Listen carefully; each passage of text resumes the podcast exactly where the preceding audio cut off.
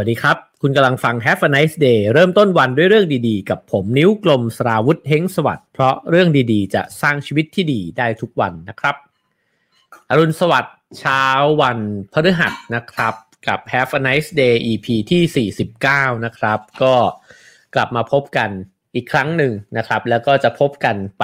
เรื่อยๆนะครับ ถ้าเกิดว่า ทุกสิ่งทุกอย่างยังคงเป็นปกตินะฮะแต่ก็ไม่มีอะไรแน่นอนนะครับ แล้วก็จะว่าไปไม่มีอะไรปกติด้วยซ้ำนะครับ ก็วันนี้เราจะมาคุยกันเรื่องของความไม่แน่นอนนะครับ ซึ่งผมคิดว่าน่าจะเป็นท็อปิกที่อยู่ในใจของผู้คนในช่วงเวลานี้นะฮะก็พยายามเลือก หัวข้อที่คิดว่าน่าจะเข้ากันกับสถานการณ์ด้วยนะฮะ เช่นเคยนะครับ ใครที่เข้ามาแล้วนะฮะ แล้วก็ฟังทาง Facebook นะครับ สามารถสนับสนุน Have a nice day นะครับ รายการเล็กๆ แบบนี้นะฮะ ได้ด้วยการกดแชร์กันคนละ 1 แชร์นะครับ ก็จะช่วยทำให้อายุของรายการยืนยาวขึ้นได้นะฮะแล้วก็หรือไม่ก็กดไลค์กดหัวใจกันก็ได้เช่นกันนะครับ แล้วก็ถ้าใครดูทาง YouTube นะครับ หรือว่า หลงเข้ามาดูคลิปนี้นะฮะเป็นครั้งแรกก็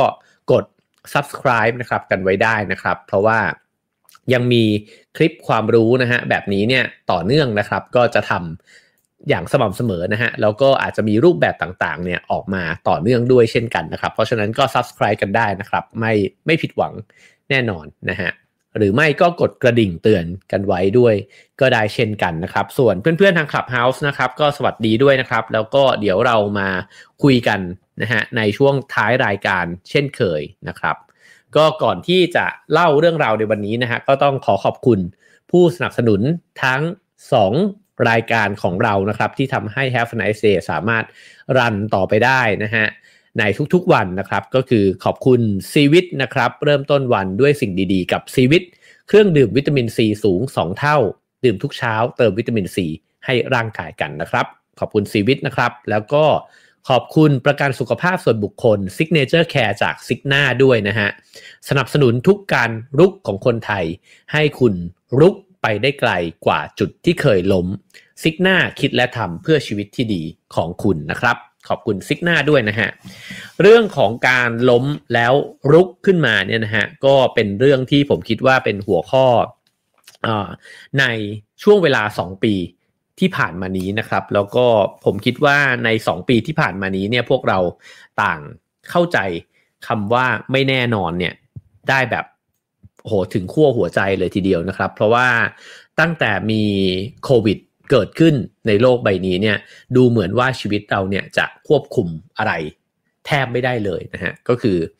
บางทีมันดูเหมือนว่าจะวางแผนได้ละ บางทีดูเหมือนว่าจะพอจะ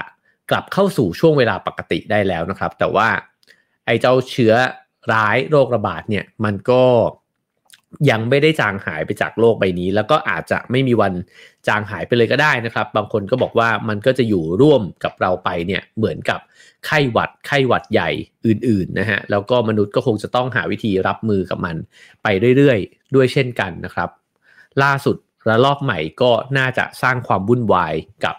พวกเรากันแทบทุกคนนะฮะแล้วก็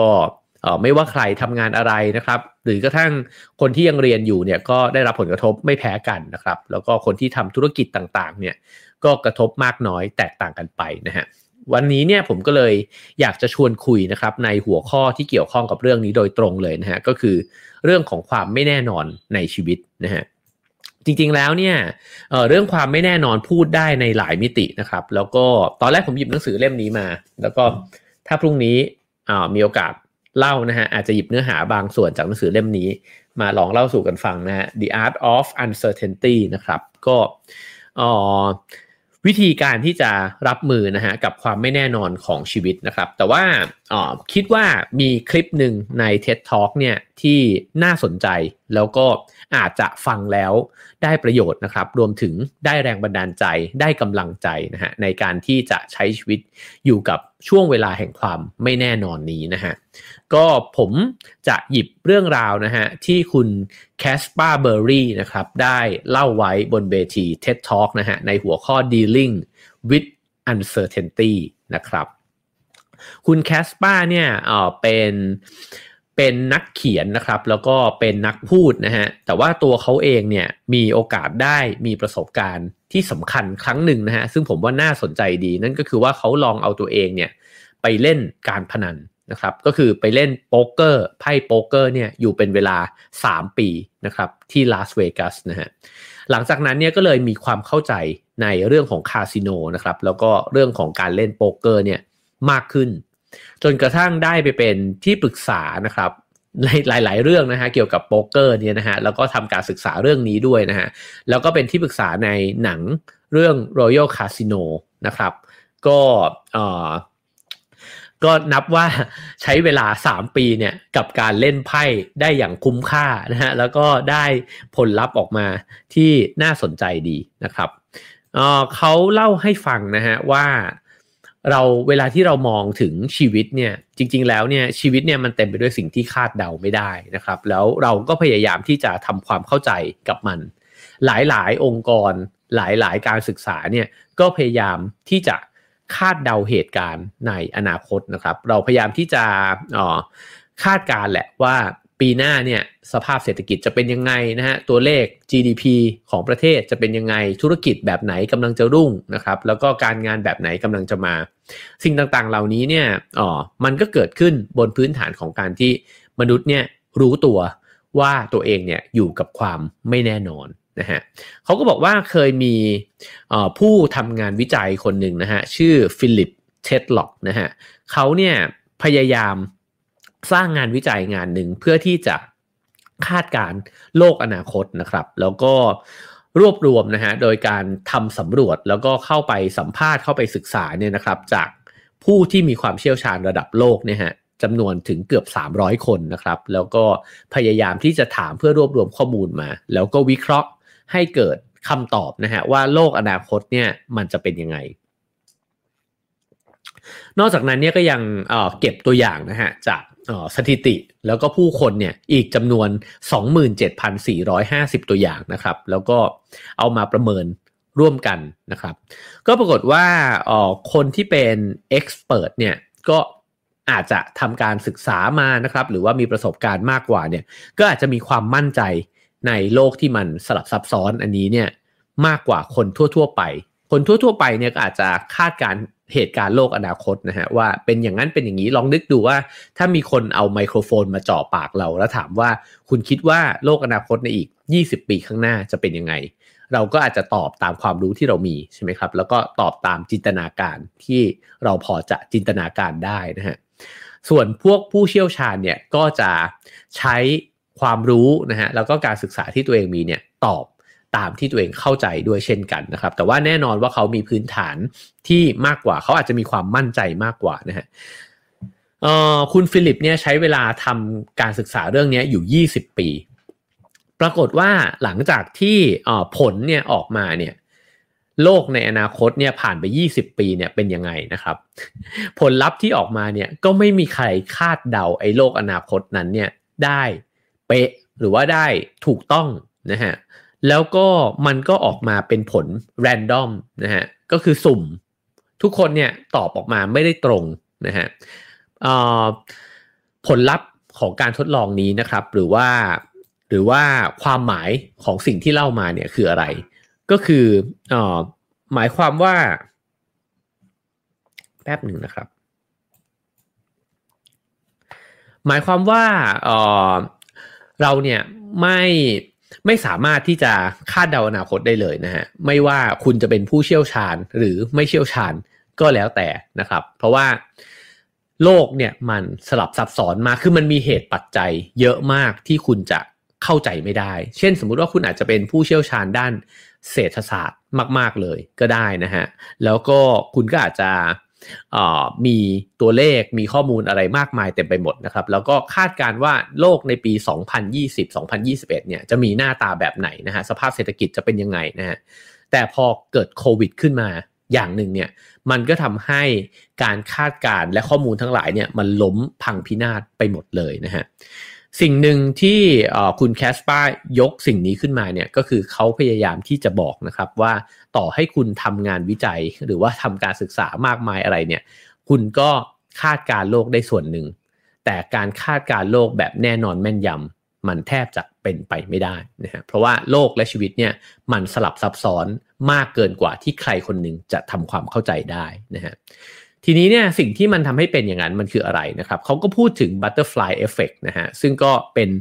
คำพูดที่พวกเราคุ้นหูกันดีนะฮะก็คือว่าคำพูดประเภทที่บอกว่าถ้าผีเสื้อตัวหนึ่งกระพือปีกที่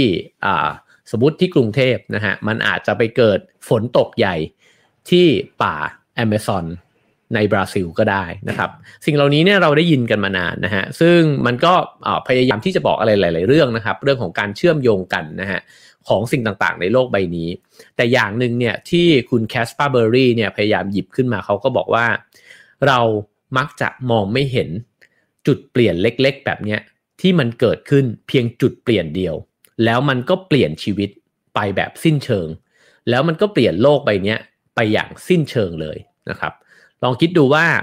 เริ่มต้นของโควิดเนี่ยมันอาจจะเริ่มต้นขึ้นจากอะไรบางอย่างนะฮะซึ่งตอนนี้มันก็ยังมีหลายสมมติฐานมากใช่ไหมครับ เริ่มตั้งแต่มีคนบอกว่าถ้าเกิดว่ามีคนไปกินค้างคาวมานะฮะหรือบางคนก็บอกว่าตลาดค้าสัตว์นะฮะในจีน หรือบางคนก็ยังมีอีกหลายทฤษฎีที่จะมาบอกกัน แต่ว่าจุดเริ่มต้นของมันเนี่ยมันอาจจะเป็นจุดเริ่มที่เล็กมาก เกิดจากพฤติกรรม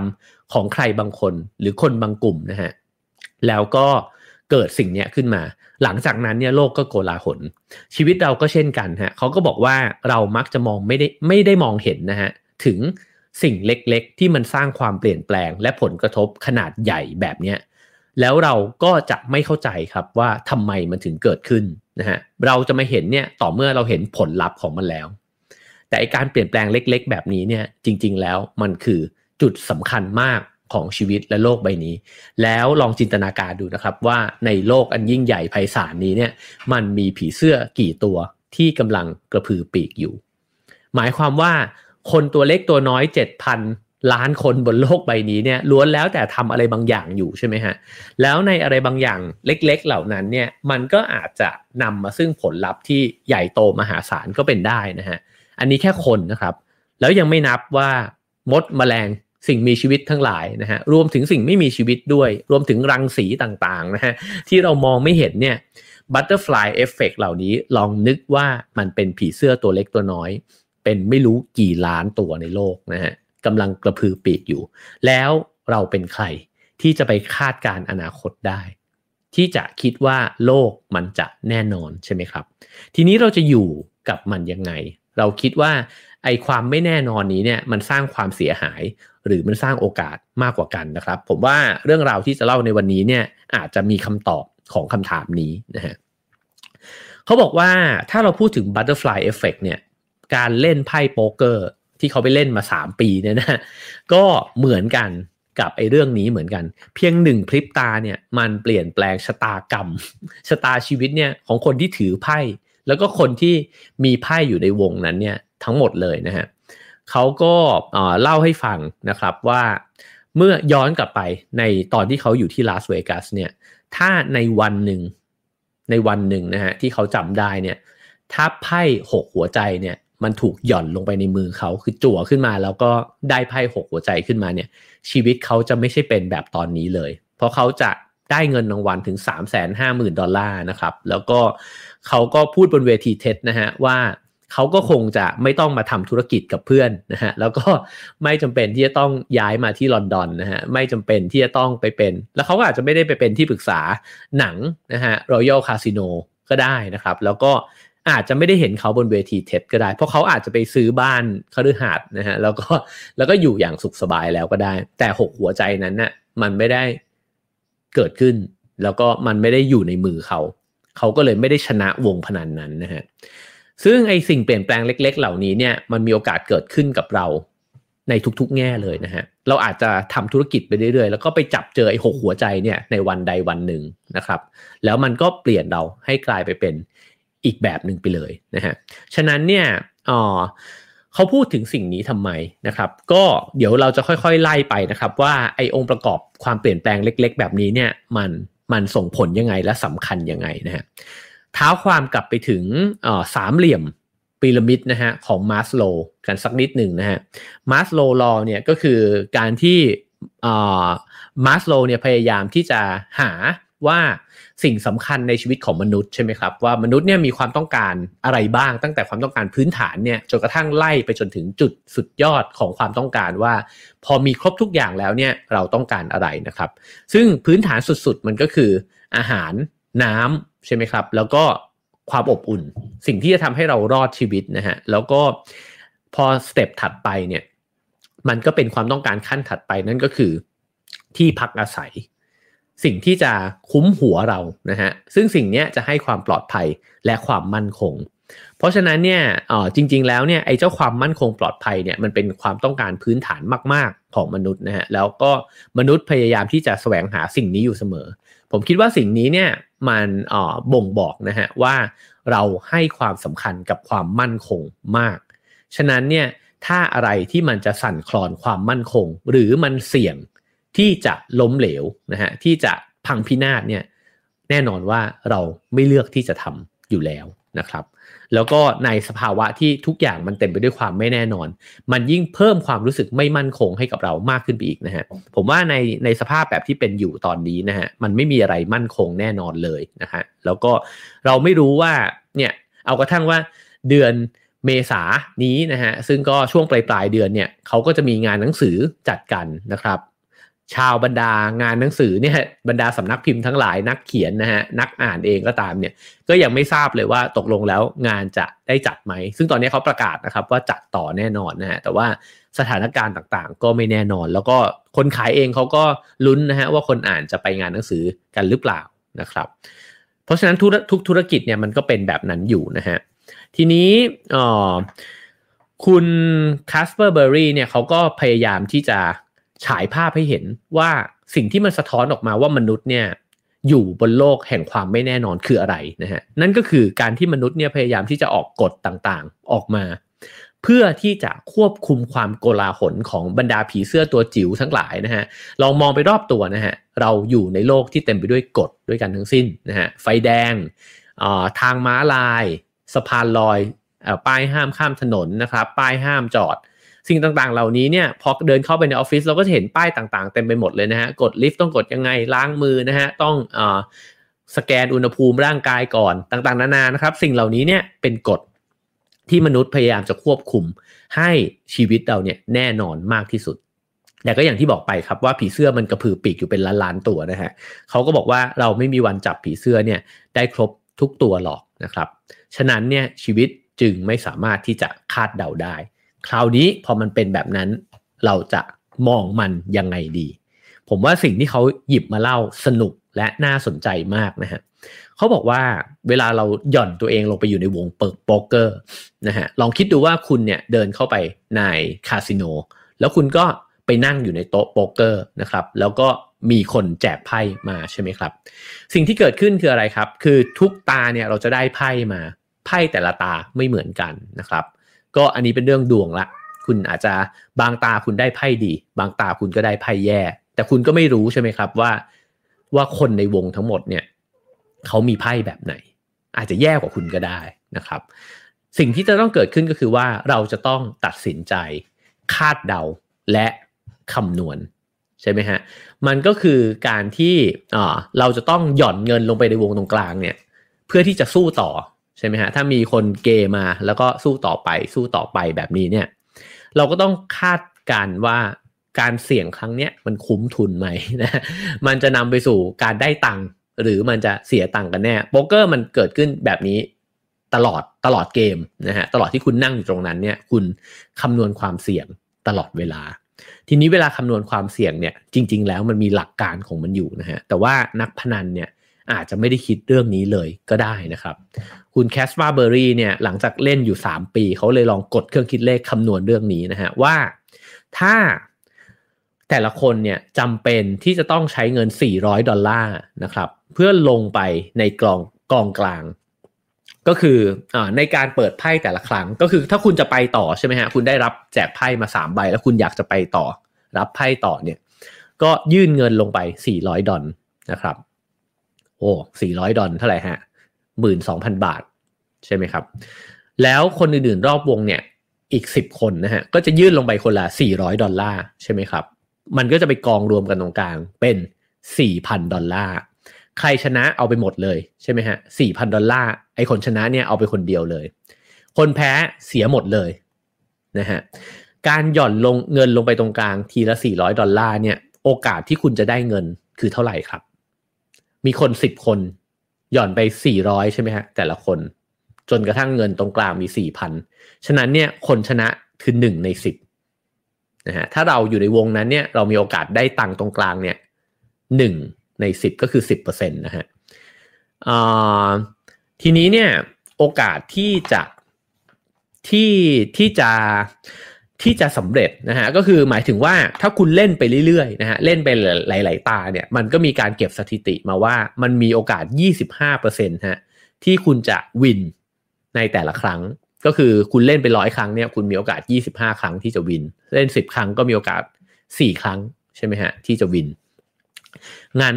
เดายังไงดีอะเมื่อไหร่มันจะเป็นครั้งนั้น แล้วอีก 6 ครั้งที่เสียเนี่ยมันจะเสียไปเท่าไหร่นะครับเขาก็บอกว่าเอ่อ25%เนี่ยของการได้เงิน 4,000 ดอลลาร์นะครับ ก็คือก็คือจากที่เมื่อกี้บอกไปนะครับว่าเรามีโอกาสวินเนี่ย25%ใช่ไหมฮะของของจำนวนการเล่นทั้งหมด ไม่ว่าคุณจะเล่น 10 ครั้งหรือร้อยครั้งก็แล้วแต่เนี่ยคุณมีโอกาสวิน 25%นะฮะฉะนั้นเนี่ยในการวินแต่ละครั้งเนี่ยมันก็คือคุณจะได้ตังมา 4,000 ดอลลาร์ใช่ไหมครับเขาก็บอกว่า 25%ของการได้เงิน 4,000 ดอลลาร์นะฮะจริงๆแล้วมันคิดเป็นตังเนี่ยมันก็คือ 1,000 ดอลลาร์ถ้าคิดว่ามีโอกาสเท่านี้นะฮะคุณก็มีโอกาสที่จะได้เงินเนี่ย1,000 ดอลนะครับแล้วก็อีก 75%ก็คือโอกาสที่คุณจะต้องเสียตังไปนะฮะในการที่จะลงตังไปแต่ละครั้งเนี่ยมันก็คือเสียเงินไป 400 400 ดอลลาร์เดี๋ยวนะฮะ400 ดอลลาร์อะใช่เอ้ยเสียเสียเงินไป 700 ดอลลาร์นะฮะเสียเงินไป 700 ดอลลาร์เพราะว่าคุณอ่าเดี๋ยวแป๊บหนึ่งนะฮะ มีความงงเล็กน้อย โอเค 75%ของการเสียเงิน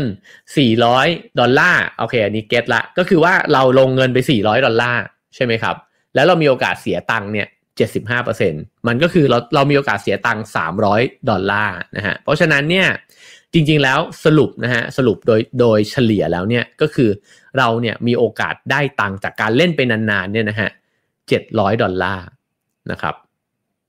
นึกออกนะฮะคงคงจะพอกันตามกันทันนะฮะผมว่าอาจจะไม่ต้องถึงขั้นคำนวณกดเครื่องคิดเลขละเอียดขนาดนั้นนะฮะแต่ว่าโดยข้อสรุปเนี่ยมันก็คือว่าถ้าเกิดว่าเราเล่นไปแล้วเนี่ยเรามีโอกาสนะฮะที่จะถ้าเกิดเสียตังเนี่ยเราจะเสีย 300 ดอล ถ้าได้เรามีโอกาสได้ 1,000 ดอลลาร์ เพราะฉะนั้นเนี่ยโดยเฉลี่ยแล้วนะโดยเฉลี่ยเนี่ยเราน่าจะได้เงิน 700 ดอลลาร์ ถ้าถ้าลงเงินไป แล้วก็เล่นไปเรื่อยๆนะครับเขาบอกว่าอ๋อสิ่งนี้เนี่ยมันบอกอะไรกับเรา คือมันบอกว่า ทุกการเรียกไพ่ใบใหม่มาเนี่ยลงไปอีกเนี่ยจริงๆแล้วมันเป็นการกระทำที่ควรทำเพราะว่า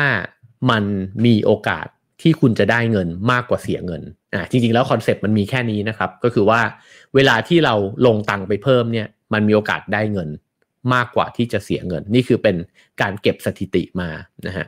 ทีนี้ผลสรุปของมันคืออะไรนะครับ ผลสรุปของมันเนี่ยก็คือเขาบอกว่าในทางวิชาการของโป๊กเกอร์เนี่ยนะฮะบอกว่าถ้าคุณหมอบไปแล้วคุณไม่สู้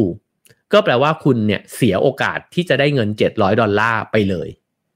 นะฮะเสียโอกาสที่จะได้ไปเลย หรือจริงๆแล้วเนี่ยคุณก็เสียเงินเสียโอกาสที่จะได้เงิน 1,000 ดอลลาร์นั่นแหละนะฮะแล้วก็คุณเพราะคุณกลัวว่าคุณจะเสียเงิน 300 ดอลลาร์นะฮะฉะนั้นเนี่ยถ้าหมอบไปเป็นการตัดสินใจที่ไม่ถูกต้องนักนะฮะอันนี้เป็นข้อแรกนะฮะข้อ 2 ตามวิชาการโป๊กเกอร์นะฮะเขาก็บอกว่าจริง ๆ แล้วเนี่ยไม่ว่าจะสำเร็จหรือไม่สำเร็จเนี่ยมันล้วนแล้วแต่เป็นการตัดสินใจที่ดีทั้งนั้น นะฮะหมายความว่าการที่เล่นต่อเนี่ยยังไงก็ดีกว่า ไม่ว่าคุณจะแพ้ตานั้น หรือคุณจะชนะก็ตามนะฮะแล้วก็เขาบอกว่าถ้าลองถ้าลองกดเครื่องคิดเลขดูจริง ๆ แล้วเนี่ยการที่ลงเงินไป 400 ดอลลาร์นะครับ และมีโอกาสได้เงิน 700 ดอลลาร์เนี่ยในภาพรวมๆนะฮะเล่นไปเรื่อยๆเนี่ยนั่นหมายความว่าคุณเนี่ย ได้เงินคืนมาเนี่ยเป็นจำนวน 175%คือลงไป 400 ได้ 700นะฮะก็ได้คืนมาอีก 75%นั่นเองนะฮะก็คือได้ตังค์เนี่ยถ้าเป็นการลงทุนเนี่ยคือคุณมีโอกาสได้เงิน 175%แต่มาถึงจุดที่เป็นจุดน่าสนใจนะฮะเขาบอกว่าในเมื่อแฟกต์มันเป็นแบบนี้นะฮะสถิติเนี่ยมันเป็นแบบนี้ แต่มนุษย์เนี่ยไม่ได้เล่นแบบนี้ ผมว่าเรื่องนี้ตีความไปได้อีกเยอะมากนะฮะตีความไปถึงเรื่องการลงทุนนะฮะเรื่องการเล่นหุ้น เรื่องของออการทำธุรกิจนะฮะเขาบอกหลายครั้งคนเรามักจะหมอบก็คือไม่ไปต่อนะครับ แล้วก็ไม่ลงเงินที่จะดูไพ่ หรือว่าที่จะเล่นเกมนั้นต่อ เพราะว่ากลัวว่าจะเสียเงินมากกว่าอ่ามากกว่าจะมากกว่าที่คิดว่าตัวเองเนี่ยจะชนะในเกมนั้นนะฮะผู้คนจำนวนมากจึงหมอบไป แล้วมันก็เลยเหลือคนที่มีโอกาสใช่ไหมครับ ที่จะชนะในเกมนั้นเนี่ยน้อยลง แล้วคนที่อยู่เนี่ยก็เลยชนะนะพอเห็นภาพนี้นะครับ ผมว่าเรื่องตัวเลขงงๆ เราพักไว้ก่อนนะฮะ แต่ว่าเราพอจะเห็นภาพว่าโดยคอนเซปต์เนี่ยเขาพยายามที่จะฉายให้เห็นว่าในเกมของการเสี่ยงกันเนี่ย จริงๆแล้ว การที่ลงเล่นไปเรื่อยๆ เนี่ย คุณมีโอกาสที่จะได้เงินคืนมามากกว่านะครับ สิ่งนี้มันบอกอะไรนะฮะเขาบอกว่าสิ่งนี้เนี่ยมันบอกว่าในโลกที่มันไม่แน่นอนนี้เนี่ย จริง ๆ แล้วเนี่ยความสำเร็จเนี่ยความล้มเหลวเนี่ยมันมากกว่าความความสำเร็จอยู่แล้วนะฮะก็เหมือนกันในเกมโป๊กเกอร์เลยก็คือว่าคุณมีโอกาส 75%ที่คุณจะล้มเหลวใช่ไหมครับ สมมุติว่าคุณแพ้ในเกมนี้เนี่ยคุณเสียตังค์400 ดอลลาร์นะครับต่อเกม แต่ถ้าเกมหน้าคุณชนะ คุณจะได้ตังค์4,000 ดอลลาร์ แต่สิ่งที่มันลวงตาเราอยู่ก็คือว่าเรานับจำนวนความล้มเหลว เราไม่ได้นับจำนวนเงินที่ได้จากความสำเร็จ เรากลัวที่จะเสียเงิน 400 มากกว่าที่คิดว่าเรามีโอกาสที่จะได้เงิน 4,000 อันนี้คือขีดเส้นใต้ตรงนี้นะครับ แล้วเดี๋ยวเราจะไปต่อกันได้นะฮะว่า เรากลัวความล้มเหลวมากกว่าที่คิดว่าพอสำเร็จแล้วเนี่ยมันจะได้อะไรบ้างนะฮะเขาบอกว่าวิธีมองแบบนี้เนี่ยมันคือวิธีมองแบบ short term เพราะว่าคุณมองว่าถ้าล้มเหลวคุณจะเสียอะไรไปนะฮะแต่จริง ๆ ชีวิตมันต้องมองแบบ long term เพราะไอ้ความไม่แน่นอนที่เราอยู่กับมันเนี่ยมันมีโอกาสที่จะทำให้เราล้มเหลวมากกว่าสำเร็จอยู่แล้วนะฮะทีนี้อ๋อเขาเลยยกตัวอย่างนักโป๊กเกอร์ผู้ยิ่งใหญ่ตลอดกาลคนหนึ่งนะฮะชื่อคุณดอยล์อดอยบรันสันนะครับซึ่งก็ตอนนี้เนี่ยมีทรัพย์สินทรัพย์สมบัติเนี่ยอยู่เป็น 10 ล้านดอลลาร์นะครับก็ มหาศาลมากนะฮะแล้วก็สิ่งที่เขาทำเนี่ยคืออะไรนะครับเขาบอกว่าคุณดอยเนี่ยถ้าเกิดว่าลองไปคุยกับเขาดูเนี่ยเขาจะบอกว่าเวลาที่เขาเล่นโป๊กเกอร์เนี่ยเขาเสียไปเนี่ยไม่รู้กี่ครั้งต่อกี่ครั้ง ในแต่ละในถ้านับเกมทั้งหมดในชีวิตเนี่ยเขาเสียไปจำนวนมากมายมหาศาลนะครับ แล้วก็ตัวตัวคุณแคสเปอร์เองเนี่ยก็บอกว่าคุณไม่มีทันไม่มีทางจินตนาการได้เลยว่าดอยเนี่ย เสียตังค์แล้วก็แพ้เกมโป๊กเกอร์เนี่ยไปกี่ครั้งนะฮะเขาต้องเตรียมตัวและเตรียมใจเนี่ยที่จะล้มเหลวทุกวันที่นั่งลงไปที่โต๊ะพนันนั้นนะฮะแล้วก็ในทุกวันทุกสัปดาห์ ทุกเดือนทุกปีเนี่ยเตรียมใจมาแล้วที่จะเสียตังค์แล้วก็ที่จะแพ้ในเกมแต่ละเกม แล้วก็แพ้ตลอดนะฮะแต่ เขาไม่ลุกจากโต๊ะฮะ แล้วก็อันนี้ไม่ได้ชวนให้เล่นพนันนะครับ เดี๋ยวจะโยงไปสู่ประเด็นสำคัญที่อยากจะบอกนะฮะ แต่อันนี้เขายกอย่างการพนันขึ้นมา ซึ่งมันทำให้เห็นภาพชัดนะฮะเขาบอกว่าพอไม่ลุกเนี่ยก็กลายเป็นว่าเขาเวลาที่ชนะเนี่ยเขาก็ได้เงินเยอะนะครับ แล้วก็ข้อสรุปของดอยล์บรันสันเนี่ยก็บอกว่าการสูญเสียเนี่ยมันเป็นแค่ short term เท่านั้นเอง สิ่งสำคัญมันคือ DN นะฮะ ก็คือเส้นชัยต่างหากว่าคุณกำลัง เล่นเกมนี้อยู่เนี่ย คุณมองยาวหรือมองเกมสั้นนะฮะคราวนี้ออกมานอกคาสิโนบ้าง เขายกตัวอย่างนะฮะคุณเบบรูธนะฮะซึ่งก็เป็นนักเบสบอลที่มีสถิติตีโฮมรันเนี่ย all time records นะฮะก็คือตีโฮมรันได้มากที่สุดในประวัติศาสตร์ แต่สิ่งที่น่าสนใจก็คือว่า คือโฮมรันในเบสบอลมันไม่ง่ายใช่ไหมฮะ เพราะว่าคุณต้องตีให้โดนลูกแล้วก็ลูกมันต้องลอยไปแบบ ไกลโพ้นมากเลยนะฮะ แต่สิ่งที่น่าสนใจคือว่าเบฟรูสเนี่ยก็ครองสถิติ all time ตีวืดด้วยเหมือนกันฮะ ก็คือว่าเขาตีไม่โดนลูกเนี่ยเยอะที่สุดในประวัติศาสตร์ด้วยเหมือนกันนะฮะ สิ่งเหล่านี้บอกอะไรกับเรา ก็คือเขาบอกว่ามันบอกว่าคนที่ได้ตีมากกว่า ก็คือคนที่ตีโฮมรันได้มากกว่านั่นเองนะฮะโอ้อันนี้น่าสนใจมากครับ ก็คือว่าถ้าเราลองมองย้อนกลับไปถึงชีวิตของเราทั้งชีวิตเนี่ย เราเลือกที่จะหยิบไม้ขึ้นมาตีลูก บ่อยครั้งแค่ไหน แล้วมันเป็นเหตุผลหนึ่งหรือเปล่า ที่ทำให้เรายังตีโฮมรันไม่ได้ หรือเรายังตีโฮมรันได้น้อยกว่าที่เราต้องการนะครับ ความสำเร็จเนี่ยมันเกิดขึ้นจากการทำเยอะมากมากๆนะฮะแล้วเราจึงเห็นว่าคนคนหนึ่งเนี่ยสำเร็จเยอะจังเลยนะครับ แต่เขาบอกว่าสิ่งที่มันวัดใจก็คือ ถ้าคุณอยากจะ สำเร็จในโลกแห่งความไม่แน่นอนนี้เนี่ยคุณจะต้องรับเนกาทีฟจากมันให้ได้ด้วยนะฮะคือมันวัดใจกันตรงที่ว่าใครพร้อมที่จะรับมือความล้มเหลว และการสูญเสียได้มากกว่ากันนะฮะซึ่งถ้ารับมือได้เนี่ยก็จะลงมือมากกว่านะฮะก็ลองคิดดูว่าคนที่ตีเบสบอลเนี่ยแล้วตีวุด ไปสิบครั้งนะฮะเขายังจะตีต่อไหม แน่นอนจำนวนมากเลยเลิกตีไปเลยนะฮะวางไม้ แต่อีกจำนวนหนึ่งก็ตีต่อไปนะครับ มีนักวิจัยคนหนึ่งนะฮะชื่อวอร์เรนเบนนิสนะฮะจากฮาร์วาร์ดนะครับเขาลองไปศึกษา leader ระดับโลกนะฮะก็คือผู้นำระดับโลกในหลาย ๆ แขนงทั้งธุรกิจทั้งการเมืองนะฮะอย่างตัวอย่างเช่นบิลเกตส์นะฮะหรือว่าบิลคลินตันทั้งหลายเนี่ยนะฮะเขาพบว่าผู้นำทั้งหลายเนี่ย ล้วนแล้วแต่ตอบคำถามตรงกันนะครับ จากการเก็บสถิติว่า แต่ละคนเนี่ยล้วนแล้วแต่ถูกผู้คนเนี่ยหักหลัง และทำให้ผิดหวังเนี่ยมากกว่าพวกเราด้วยกันทั้งนั้น คือพบกับความผิดหวังจากการดีลงานดีลธุรกิจเนี่ยจากผู้คนต่างๆเนี่ยมากมายมหาศาลนะฮะในระดับที่ถ้าเกิดว่าเราไปอ่านดูว่าเขาเคยเขาเคยผิดหวังเรื่องเหล่านี้ยังไงมาบ้างเนี่ย เราจะรู้สึกว่าฮะทำไมมันเยอะขนาดนั้น และทำไมพวกนี้สำเร็จขึ้นมาได้ได้ยังไงนะฮะแต่คำอธิบายก็คือว่า เขาบอกว่าถ้าเราลอง trust คนสักหนึ่งร้อยคนเนี่ยเราอาจจะผิดหวังนะฮะหรือโดนหักหลังก็ได้จากคน 20 คน แต่อีก 80 คนเนี่ยจากการเก็บสถิติเนี่ยนะฮะมักจะให้อะไรบางอย่างที่เป็นประโยชน์กับเราเสมอนะครับ ทีนี้ถ้าคุณเป็นคนไม่ไว้ใจคนเลย คุณอาจจะเสียคนไปร้อยคนเลยก็ได้นะฮะคือคุณไม่พร้อมที่จะทำธุรกิจกับใครเลย ไม่พร้อมที่จะร่วมงานกับใครเลย ไม่พร้อมที่จะแชร์ไอเดียกับใครเลยนะครับ ก็ทำให้ตัวเราเองเนี่ยอาจจะไม่เจอคนอีก 80 คนนั้นน่ะที่เขาพร้อมที่จะช่วยกันสารต่องานของเรานะครับ แล้วก็เส้นทางของเราเนี่ยให้มันสำเร็จได้มากขึ้นนะฮะแต่เราไประแวงไอ้ยีคนนั้น ซึ่งมันเป็นวิธีคิดเดียวกันเลยนะฮะกับการที่เรากลัว ที่จะเสียเงินในการที่จะไปต่อในเกมโป๊กเกอร์ เป็นเรื่องเดียวกันนะครับ ฉะนั้นเนี่ยผมว่าสิ่งหนึ่งที่ที่ฉายภาพให้เห็นนะฮะก็คือว่าเราต้องยอมรับครับว่า โลกมันเต็มไปด้วยความไม่แน่นอนจริงๆนะฮะนั่นคือสถานการณ์ก็ไม่แน่นอนไพ่จะได้แจกมายังไงเนี่ยไม่มีใครรู้ไม่แน่นอนนะฮะควบคุมไม่ได้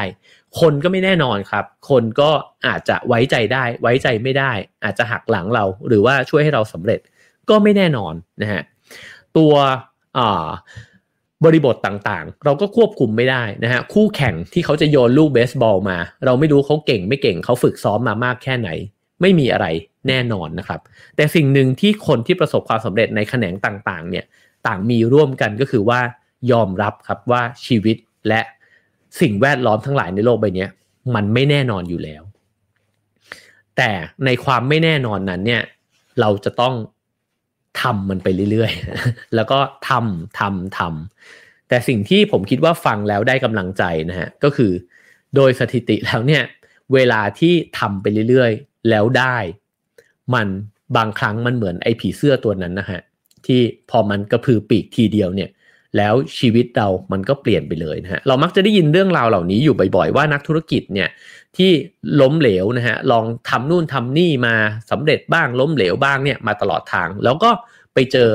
ไพ่โจ๊กเกอร์ตัวหนึ่งแล้วหลังจากนั้นเนี่ยชีวิตก็เปลี่ยนเลยนะครับ ผมว่าอ๋อเหมือนกันนะฮะดาราหลาย ๆ คนนะฮะ เล่นละครเล่นหนังมาตั้งหลายเรื่องนะฮะแต่ว่าเขาก็ไม่ได้มีชื่อเสียงอะไรโด่งดังนะฮะแต่จนมาวันหนึ่งเขาก็เล่นไปจนกระทั่งเจอบทที่เขาได้แสดงความสามารถ แล้วเขาก็ฉายแววโดดเด่นออกมาเลยนะฮะ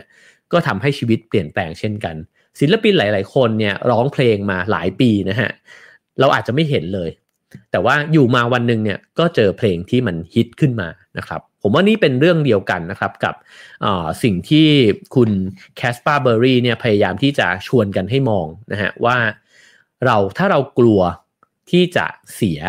เราอาจจะไม่ได้ ไอ้เจ้ากองใหญ่นั้นนะฮะกลางโต๊ะโป๊กเกอร์นั้นนะฮะเขาจึงแนะนำว่าเราจึงควรใช้ชีวิตเนี่ยให้เสี่ยงมากขึ้นนะครับ แล้วก็อ๋อจริงๆแล้วเนี่ย success story ทั้งหลายของผู้คนเนี่ยมันก็คือคนที่มีประสบการณ์มากกว่าเรานะฮะเวลาที่เราอ่านหนังสือเล่มหนาๆของของประวัติชีวิตของใครสักคนหนึ่งเนี่ยเรามักจะพบว่าอ๋อ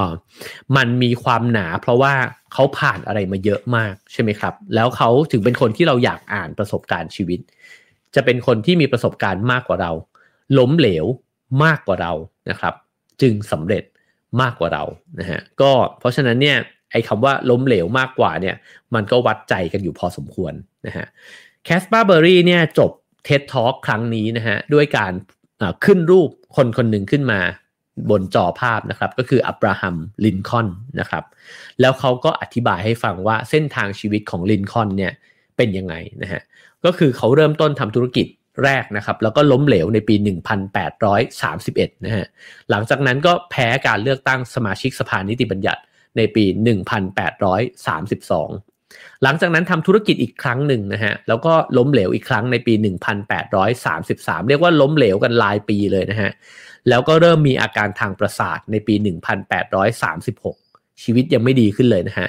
ลงเลือกตั้งรัฐสภานะฮะในปี 1848 ก็แพ้นะครับ แล้วก็แพ้การเลือกวุฒิสภา วุฒิสมาชิกเนี่ยในปี 1855 หลังจากนั้นแพ้การเลือกรองประธานนะฮะ 1856 แล้วก็แพ้การเลือกวุฒิสมาชิกในปี 1858 ตลอดเส้นทางชีวิตของลินคอนแพ้มาตลอด จนกระทั่งมาชนะครั้งเดียวเลยนะฮะ ในการ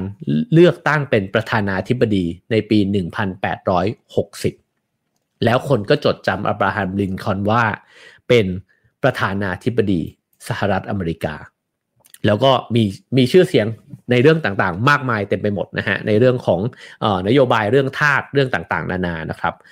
แล้วก็สิ่งเหล่านี้เนี่ยมันบอกอะไรกับเรานะครับ มันก็บอกเพื่อที่เขายกตัวอย่างนี้ขึ้นมาเพื่อที่จะ confirm ในสิ่งที่เขาพูด ว่านั่นก็คือเขาอาจจะแพ้เกมโป๊กเกอร์เนี่ยมาเป็นสิบครั้ง แล้วเขาก็ winในครั้งที่เขา win ได้นะครับ แล้วก็ win ใหญ่ไปถามว่าสิ่งที่เล่ามาทั้งหมดนี้เนี่ยมัน เป็นสมการที่จะเกิดขึ้นแน่นอนไหม แน่นอนนะฮะอย่างที่บอกฮะว่าไม่มีอะไรแน่นอนอยู่แล้วนะครับ ไม่มีการ confirm ครับว่าเราแพ้สิบครั้งแล้วเราจะชนะในครั้งที่สิบเอ็ดไม่มีการ confirm แบบนั้นใดๆทั้งสิ้นนะฮะแต่ผมคิดว่ามุมที่แคสปาเบอรี่จุดขึ้นมามันน่าสนใจ ตรงที่ว่าการที่เรายั้งมือไว้แล้วไม่ตัดสินใจลงมือทำในอะไรบางอย่างนะฮะมันเป็นเพราะว่าเรากลัว เรามองไปที่ส่วนที่เราจะสูญเสียเนี่ยมากกว่าหรือเปล่านะครับ แล้วพอไม่ลงทุนไปเนี่ย มันก็จะไม่ได้อะไรเลย หมายถึงว่าต่อให้เสียเงินนั้นนะฮะแต่ว่ามันอาจจะได้บทเรียนบางอย่างมันอาจจะได้เอ่อการเติบโตบางอย่างนะครับ แล้วก็ทำให้การทำต่อไปในครั้งหน้าเนี่ยมันดีขึ้นได้ ฉะนั้นเนี่ยสิ่งที่เขาพูดมามันจึงมาชวนคิดนะฮะว่าในเมื่อมันไม่แน่นอนอยู่แล้วเนี่ย แล้วถ้าเราเป็นคนที่กลัวความไม่แน่นอน เราจะยิ่งเสี่ยง เพราะเราจะไม่ได้เเรียนรู้อะไรผ่านความไม่แน่นอนเหล่านั้นเลยนะครับสิ่งหนึ่งที่น่าสนใจในสิ่งที่เขาพูดมาก็คือว่าอย่างตัวอย่างอย่างอับราฮัมลินคอนเนี่ยเราก็เห็นคนแบบนี้นะฮะในตอนที่เขายิ่งใหญ่แล้ว ตอนที่เขาสำเร็จแล้วทั้งนั้นนะฮะแต่เส้นทางที่ผ่านมาเราไม่เคยไปจดดูเลยนะครับว่าเขาล้มเหลวกี่ครั้งนะครับ และนี่อาจจะเป็นภาพลวงตาภาพหนึ่งก็ได้นะครับว่า ไอความเสี่ยงที่แต่ละคนได้มอบให้ไปกับชีวิตเนี่ยมันมากน้อยต่างกันแค่ไหนนะครับ ซึ่งผมคิดว่าสิ่งหนึ่งที่เราคิดวิเคราะห์ลงไปได้มากขึ้นกว่านั้นอีกก็คือว่าในส่วนของการล้มเหลวเนี่ยมันไม่ได้เหมือนไพ่โป๊กเกอร์ คือโป๊กเกอร์อาจจะมีการเก็บสถิติมานะครับว่าคุณลงไป 10 ครั้ง คุณมีโอกาสชนะ 4 ครั้งนะฮะอันนี้เป็นสถิติ แต่ชีวิตเนี่ยไม่ใช่โป๊กเกอร์ เพราะโป๊กเกอร์คุณควบคุมอะไรไม่ได้เลย ชีวิตเนี่ยผมว่ามันดีกว่าโป๊กเกอร์อีกนะฮะ เพราะว่าเราสามารถที่จะเรียนรู้ผ่านการแพ้ของเราเนี่ยในแต่ละเกมเนี่ยแล้วทำได้ดีขึ้นในเกมหน้า เพราะเราเลือกไพ่เองได้ในหลาย ๆ ตัวนะฮะโป๊กเกอร์เรารอไพ่อย่างเดียว แต่ชีวิตและการทำงานเนี่ยพอเราเริ่มเป็นเราจะเลือกไพ่เองได้บ้างแล้วนะฮะแล้วเราก็จะค่อยๆ ได้เปรียบ มากขึ้นเรื่อยๆนะครับ ฉะนั้นเนี่ยอ๋อผมก็เลยคิดว่าในความไม่แน่นอนของชีวิต คนที่เสี่ยงมากกว่าคนที่ทดลองทำมากกว่าเนี่ยกลับมีโอกาสกำหนดชะตากรรมตัวเองได้มากกว่าในอนาคตนะครับ แล้วก็สร้างความแน่นอนขึ้นได้บ้างในชีวิตนะฮะฉะนั้นเนี่ยบทเรียนที่ดีนะฮะจากการที่ผมได้ฟังเท็ดทอกอันนี้เนี่ยผมก็คิดว่าเราเนี่ย ควรจะต้องลองเสี่ยงดูบ้างนะครับ แล้วก็มองไปถึงโอกาสที่เราจะได้รับจากการเสี่ยงนั้นนะฮะโอกาสบางครั้งไม่ได้มาในแง่ของกำไร บางครั้งมันมาในแง่ของประสบการณ์นะครับ แล้วก็การต่อยอดให้งานของเราเนี่ยมันได้ทำต่อไปในอนาคต บางครั้งมันอาจจะกำไรน้อยนะฮะแต่มันทำให้เราได้รู้จักคนนะครับ แล้วก็ทำให้ผลงานเนี่ยมันเป็นที่ประจักษ์แล้วก็มีโอกาสที่จะทำงานต่อไปได้นะครับ ฉะนั้นก็เลยคิดว่าเราอาจจะต้องลองให้เยอะขึ้น ยิ่งชีวิตและสถานการณ์ไม่แน่นอนมากเท่าไหร่ เรายิ่งมีต้องมีตัวเลือกในชีวิตให้มากขึ้น ถ้าทำงานอยู่อย่างหนึ่งเนี่ยผมว่าในสภาพโควิดแบบนี้เศรษฐกิจแบบนี้เนี่ยอาจจะต้องทดลองทำงานหลาย ๆ อย่างให้มากขึ้นนะครับ เพราะว่ามันก็เหมือนเป็นทางเลือกเนี่ย ให้กับความเสี่ยงในชีวิตเนี่ยที่มากขึ้นด้วยนะครับแล้วสิ่งนี้จะนำไปสู่อะไร เราไม่มีวันรู้ครับว่าผีเสื้อตัวเล็ก ๆ ที่เราปล่อยออกไปจากมือเราเนี่ย แล้วมันกระพือปีกอยู่เนี่ย อาจจะมีสักตัวหนึ่งที่มันกระพือปีกแล้วสร้างความเปลี่ยนแปลงใหญ่ให้เกิดขึ้น กับตัวเราเองกับตลาดที่เราลงไปนะครับ หรือว่ากับธุรกิจที่เราทำอยู่ มันมีโอกาสที่จะเกิดสิ่งนั้น ได้จากความสามารถนะครับจากประสบการณ์ของเรา ซึ่งทั้งหมดนี้เนี่ยถ้าไม่ลองเลย มันก็เหมือนกับเราไม่ได้หยิบไม้เบสบอลขึ้นมา แล้วเราก็เลือกที่จะคิดว่าถ้าตีแล้ววืดเนี่ยมันอายวะมันล้มเหลววะมันก็จะจดตัวเลขสถิติความล้มเหลวเนี่ยเข้าไปในชีวิตเพิ่ม ถ้าเราคิดแบบนั้นเราจะไม่หยิบไม้เบสบอลเลยครับ สิ่งที่เราเสียไปก็คือโอกาสที่เราจะได้ตีโฮมรัน เราก็จะไม่มีโอกาสตีโฮมรันได้เลย เช่นกันนะครับฉะนั้นข้อสรุปจากทั้งหมดที่เล่ามา ผมก็คิดว่า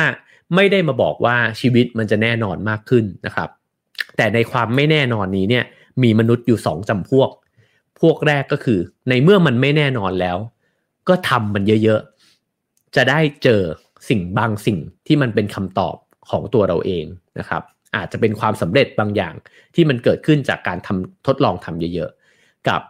คนอีกประเภทหนึ่งก็คือว่าในเมื่อมันไม่แน่นอน ฉันจะรอจนกว่ามันจะแน่นอน แล้วฉันจะเลือกทำในสิ่งที่มันแน่นอนเท่านั้น แต่โลกมันเปลี่ยนตลอดเวลาใช่ไหมครับ แล้วมันก็มีปัจจัยต่างๆ นานาที่จะมาทำให้สิ่งที่เรานึกว่าแน่นอนแล้วเนี่ย สมมุติเราสำรวจตลาดอะไรบางอย่างมาอย่างหนึ่งมาปี 2 ปี 3 ปี 5 ปี โอ้ยชัวมาแน่มาแน่ พอลงไปโป๊ะเนี่ยโควิดมาปุ๊บ ไอ้ที่ง้างกันมาตลอดเนี่ย มันก็กลับกลายเป็นล้มไปเลยนะครับ ก็เลยคิดว่าน่าสนใจดีนะฮะ กับการที่คนคนหนึ่งเนี่ยใช้เวลากับวงโป๊กเกอร์เป็นเวลา 3 ปี แล้วได้มุมมองนะฮะในการดีลกับความไม่แน่นอนเนี่ยออกมาแบบนี้ ผมคิดว่าเชื่อครึ่งไม่เชื่อครึ่ง แต่ว่ามีประโยชน์นะฮะในการที่เราจะไปปรับใช้กับชีวิตเรา และสุดท้ายครับ สถิติ เส้นไทม์ไลน์ของชีวิตของอับราฮัมลินคอล์นนะฮะก็ถูกลอบสังหารนะฮะในในตอนอายุ 65 ปี เพราะฉะนั้นชีวิตคือความไม่แน่นอนจริง ๆ ครับ มีดีมีร้ายนะฮะเกิดขึ้นเสมอในชีวิต แต่ว่าระหว่างที่เรายังมีชีวิตอยู่ เราก็เหมือนผีเสื้อตัวเล็กๆนะครับที่พยายามกระพือปีก แล้วก็สร้างความเปลี่ยนแปลงใหญ่ให้เกิดขึ้นกับชีวิตตัวเอง แล้วก็กับโลกใบนี้ครับผม ทั้งหมดนั้นคือเนื้อหาของ Have a nice day นะครับ ประจำวันนี้นะครับ ก็หวังว่าอาจจะได้มุมมองนะฮะในการที่จะรับมือกับความไม่แน่นอนนะครับ รวมถึงได้กำลังใจในการที่จะตี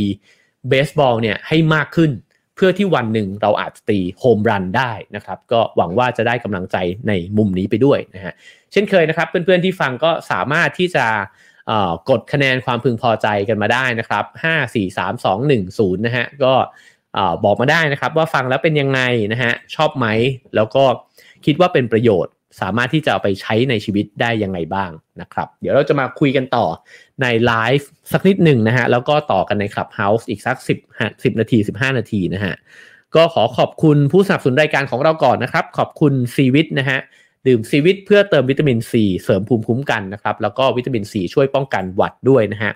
ซีวิตเป็นแบรนด์คุณภาพที่พัฒนาจากประเทศญี่ปุ่นนะครับและก็ขอบคุณประกันสุขภาพส่วนบุคคล Signature Care จากซิกนานะฮะสนับสนุนทุกการลุกของคนไทย ให้คุณลุกไปได้ไกลกว่าจุดที่เคยล้มซิกนาคิดและทำเพื่อชีวิตที่ดีของคุณนะครับ ขอบคุณซิกนาและซีวิตมาณที่นี้นะครับ เดี๋ยวจะคุยในไลฟ์สักนิดหนึ่งนะครับว่าฟังแล้วเป็นยังไงนะฮะ คุณเล็กนะฮะบอกว่าชอบมากนะครับ มีประโยชน์นะฮะ คุณวัน Little College นะฮะ บอกว่าช่วงนี้ฟังแล้วฝึกตนมากเลยนะฮะ ขอบคุณมากนะครับ คุณสุราง บอกว่าสามารถนำไปใช้ในชีวิตประจำวันได้นะครับ คุณอินดี้ให้สิบเลยนะฮะ ขอบคุณมากนะฮะ คุณปัทมาพรก็บอกว่าอนุโมทนาบุญที่แบ่งปันสิ่งดีนะครับ ก็ขอบคุณมากครับ ขอบคุณมากครับ อืม บางคนบอกว่าเป็นกำลังใจในการสอบด้วยนะฮะ สุดยอดนะฮะ บางคนบอกว่าอยากหาอาชีพเสริมจริง ๆ นะฮะ ตอนนี้ผมคิดว่าเป็นทางเลือกที่ดีนะครับ จริง ๆ แล้วผมคิดว่าในช่วงเวลานี้เนี่ย การที่จะมีทางเลือกในชีวิตไว้เยอะ ๆ เนี่ย น่าจะสำคัญมากเลยนะฮะ เพราะว่าเราไม่รู้เลยว่าอนาคตในอีก ปี 2 ปี หรือยิ่ง 5 ปีข้างหน้าเนี่ยทั้งตัวเทคโนโลยีที่เปลี่ยนนะฮะทั้งตัวโควิดที่ส่งสร้างผลกระทบที่มันใหญ่โตมโหฬารขนาดนี้เนี่ยมันจะเปลี่ยนแปลงชีวิตการทำงานของเรายังไงบ้างนะครับ ผมว่าเราต้องขยัน ถ้าเป็นตัวผมเองเนี่ยผมฟังเท็ดทอ k อันนี้เสร็จเนี่ยผมรู้สึกว่าผมต้องขยันตีเบสบอลให้ถี่ขึ้นเรื่อยๆนะฮะเพราะว่ามันจะได้มีโฮมรันบ้าง ไม่งั้นมันมันอาจจะไม่เจอการตีที่ถูกต้อง เลยก็ได้นะครับ ถ้าเรานั่งอยู่นิ่งๆ แล้วก็เรายังชูดบาสอยู่เหมือนเดิมเนี่ย เราต้องออกไปตีโฮมเอ่อออกไปตีเบสบอลกันดูบ้างนะครับคุณพึ่งก็บอกว่าทำให้รู้สึกฮึดขึ้นมาเลยนะฮะ แล้วก็คุณธนัทกุลนะฮะบอกว่ามีกำลังใจอยากเป็นผีเสื้อที่กระพือปีก แล้วเปลี่ยนสังคมให้ดีขึ้นนะครับ โอ้เยี่ยมเลยนะฮะ ใช่ครับในมุมสังคมก็เช่นกันนะครับ ก็คิดว่าบางครั้งผีเสื้อตัวเล็ก ๆ ที่ กระพือปีกอยู่เนี่ยก็สร้างความเปลี่ยนแปลงในประเด็นต่างๆ ที่เราเห็นว่าสำคัญได้เช่นกันนะครับ ก็ขอบคุณทุกคนนะฮะขอบคุณเพื่อนๆทางไลฟ์นะฮะแล้วก็พรุ่งนี้วันศุกร์นะครับ เรามาคุยกันต่อนะฮะในช่วงเช้า7จ็ดโมงเช้าเช่นเคยนะครับ ก็ขอให้ออกไปตีเบสบอลกันอย่างมีความสุขนะฮะแล้วก็ขอให้ตีโดนๆโฮมรันกันเยอะๆนะครับ แล้วก็เวลาที่โดนก็ขอให้มันโดน จังๆกันเลยนะฮะขอให้มีวันที่ดีครับ Have a nice day ครับผม